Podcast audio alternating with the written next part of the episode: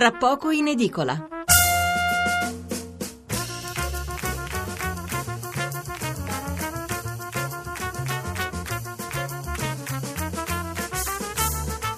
Buonasera da Stefano Mensurati e benvenuti all'ascolto di Tra poco in edicola, la rassegna stampa notturna di Radio 1. 800 05 05 78 il numero verde per intervenire in diretta. 335 699 29 49 il numero per inviarci un sms.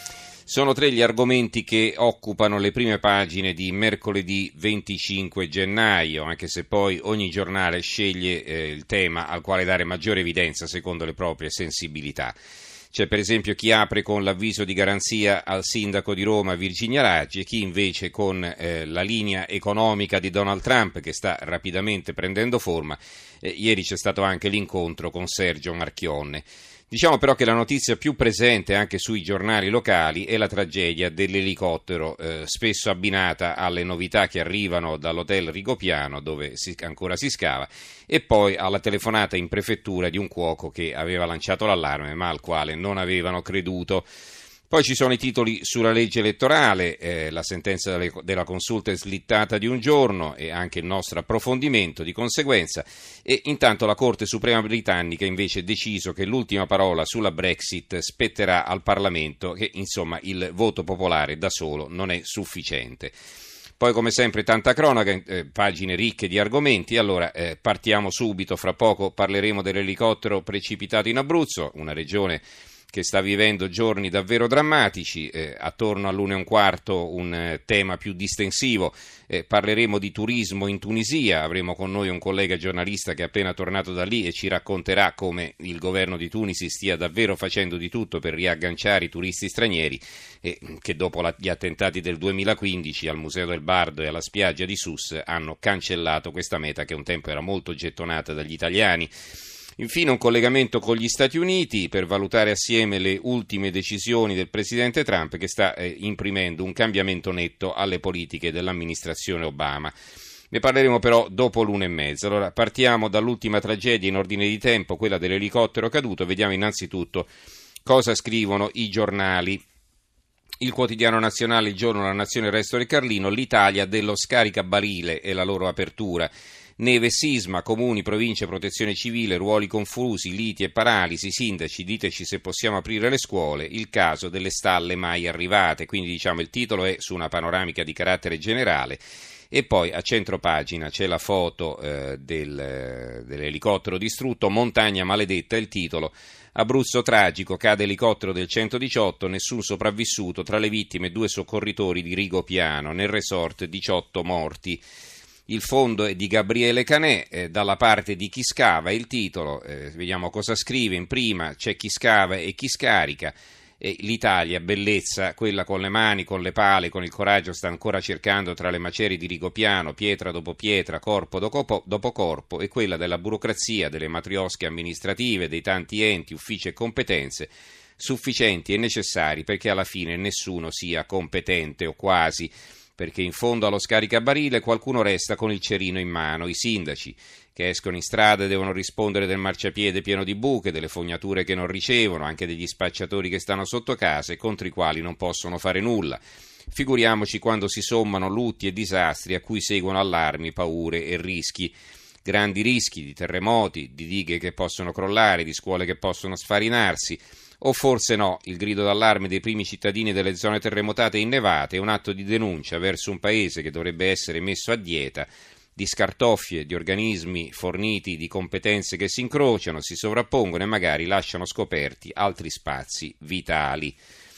L'apertura del giornale Dio non è abruzzese, cade elicottero dei soccorritori, altri sei morti, tragedia senza fine.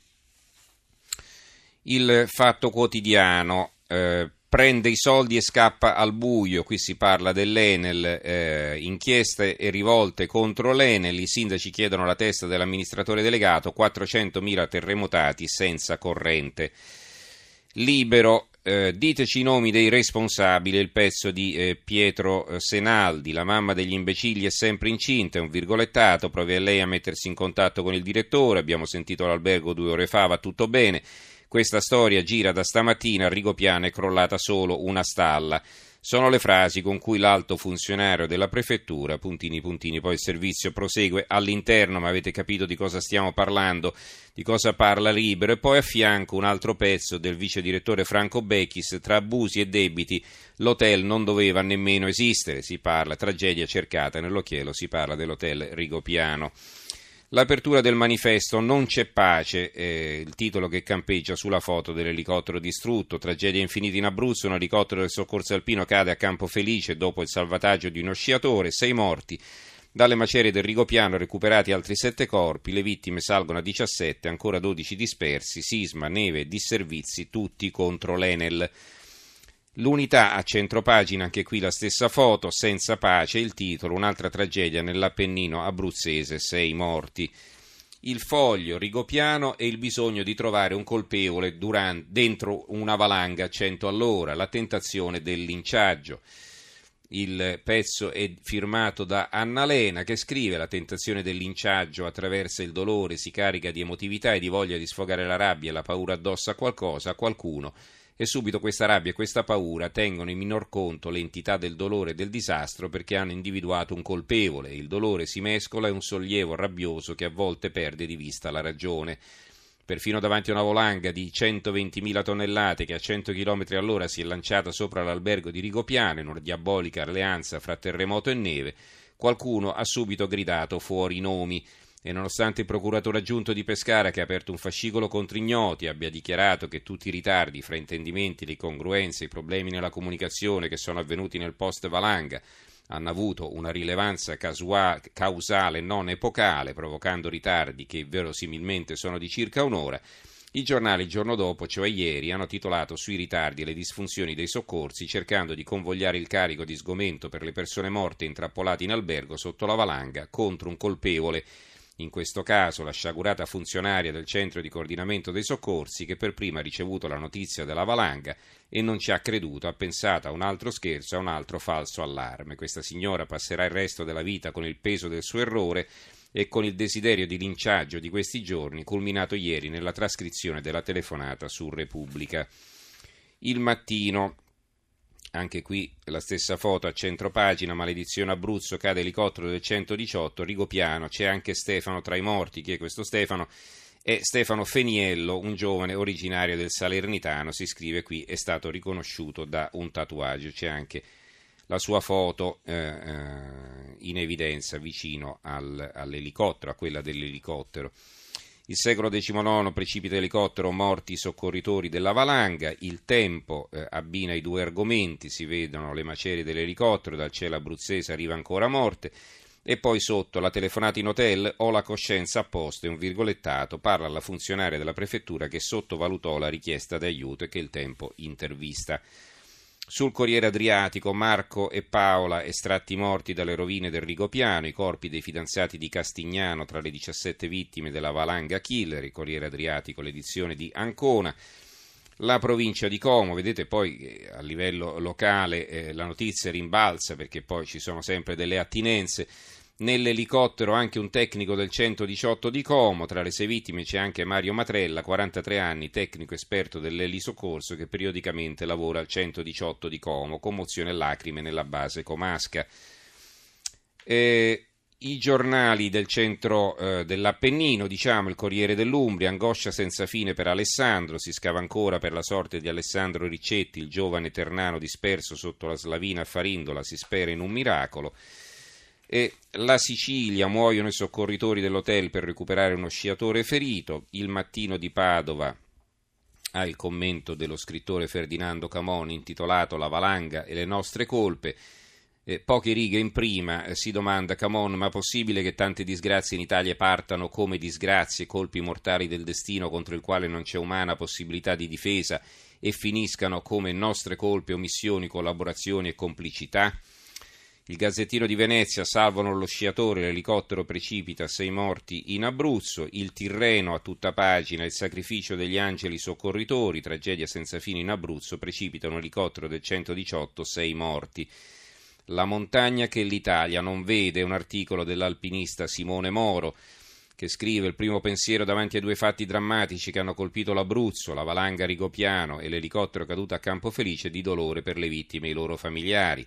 Sono due casi ben differenti, accomunati solo dal fatto di essere accaduti in un breve lasso di tempo nella montagna abruzzese. Entrambe le situazioni devono però obbligare gli italiani a una presa di coscienza, quella che l'Italia è un paese di montagne e non il paese morfologicamente diverso che pensano di abitare.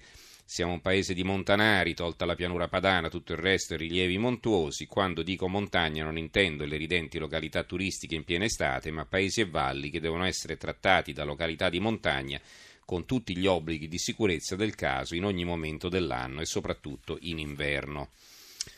La Gazzetta del Mezzogiorno, la strage dei soccorritori, il foggiano Matrella, 42 anni, 4 figli, tra le sei vittime nell'Aquilana, e nell'hotel Rigopiano recuperato il diciottesimo cadavere, 11 i dispersi. Il, la Gazzetta di Parma, e vi leggo quest'ultimo editoriale, poi praticamente abbiamo finito con la nostra rassegna stampa su questo tema sepolti dalla neve e dagli imbecilli è il titolo del pezzo di Filiberto Molossi. C'è Emanuele del 118 che trasforma un brusio indistinto in voci vere, mentre con gli altri si apre un varco nella tomba di ghiaccio, ripete tra sé e sé: Possiamo farcela, li salveremo. E c'è Gabriele, il pompiere volante, che ne ha riportati a casa 41. Per premio un sorriso e una stretta di mano. Oh, mica sono un eroe, eh? E ci sono quei ragazzi che se non basta la pala scavano con le mani e dei bambini che tirano fuori dalla neve dicono sono figli nostri, sono anche figli nostri.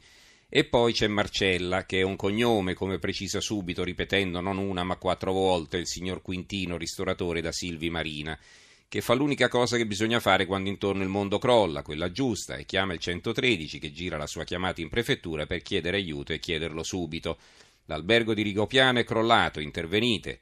È una richiesta, ma poco a poco diventa una supplica. Il mio cuoco mi ha contattato su WhatsApp cinque minuti fa, sta piangendo ai bimbi là sotto e aggiunge due parole che non sono scontate, che in un paese civile uno non dovrebbe nemmeno essere costretto a pronunciare, perché vanno oltre la logica delle cose, perché in un giorno come quello non ce ne dovrebbe essere davvero bisogno.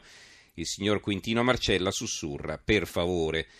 Ecco, ci sono i vigili del fuoco, i volontari, i professionisti dell'emergenza, sotto la cui divisa batte un cuore che scioglie anche il ghiaccio, e poi c'è un'altra Italia, che nemmeno ha un nome neppure un volto, ma un ruolo, accidenti sì, è quella rappresentata dalla funzionaria della prefettura di Pescara, la dirigente che risponde al ristoratore poco dopo che la valanga ha sepolto l'hotel Rigopiano, peccato che lei non ci creda.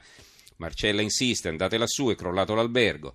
Ma la funzionaria non ha dubbi, non è vero, è una storia che gira dalla mattina, dice con tono sempre più insofferente, è solo crollata una stalla lì vicino per la serie. Stai senza pensieri che qui abbiamo da fare. Stanno tutti bene, chiosa la funzionaria. In quel momento l'albergo non c'è più, qualcuno probabilmente è già morto, ma lei arriva a ipotizzare addirittura uno scherzo. Avranno preso il cellulare al cuoco e mandato un finto allarme. Così per ridere, il bravo uomo Dall'altra parte del filo non crede alle sue orecchie, ribadisce che chi gli ha mandato il messaggio è una persona seria, peccato che non basta. La funzionaria non ha tempo da perdere, ma se fosse crollato tutto si inalbera, pensa che rimarremmo qua?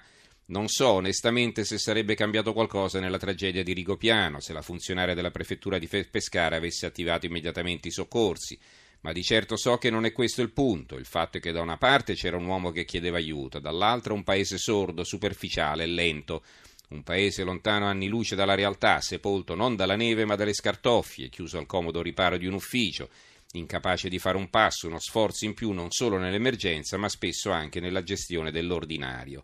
È l'Italia che non ci piace, quella che non ascolta nessuno se non se stessa, quella che ignora l'allerta per le slavine arrivate quattro giorni prima del disastro e non si preoccupa nemmeno quando, poche ore prima della tragedia, il direttore dell'hotel parla di un'email di situazione preoccupante di clienti terrorizzati.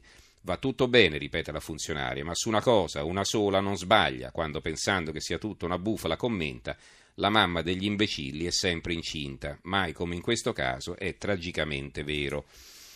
Un editoriale lungo ma che vi ho voluto leggere per intero perché insomma è eh, francamente condivisibile. Concludiamo con il Corriere di Rieti e si vede una foto delle insegne stradali sommerse dalla neve, neve altissima. Sette giorni per cambiare le regole o scenderemo a Roma, out out del sindaco di Amatrice Pirozzi, oggi sit-in delle popolazioni terremotate nella capitale. 800 05 05 78 il nostro numero verde, 335 699 29 49 il numero per gli sms.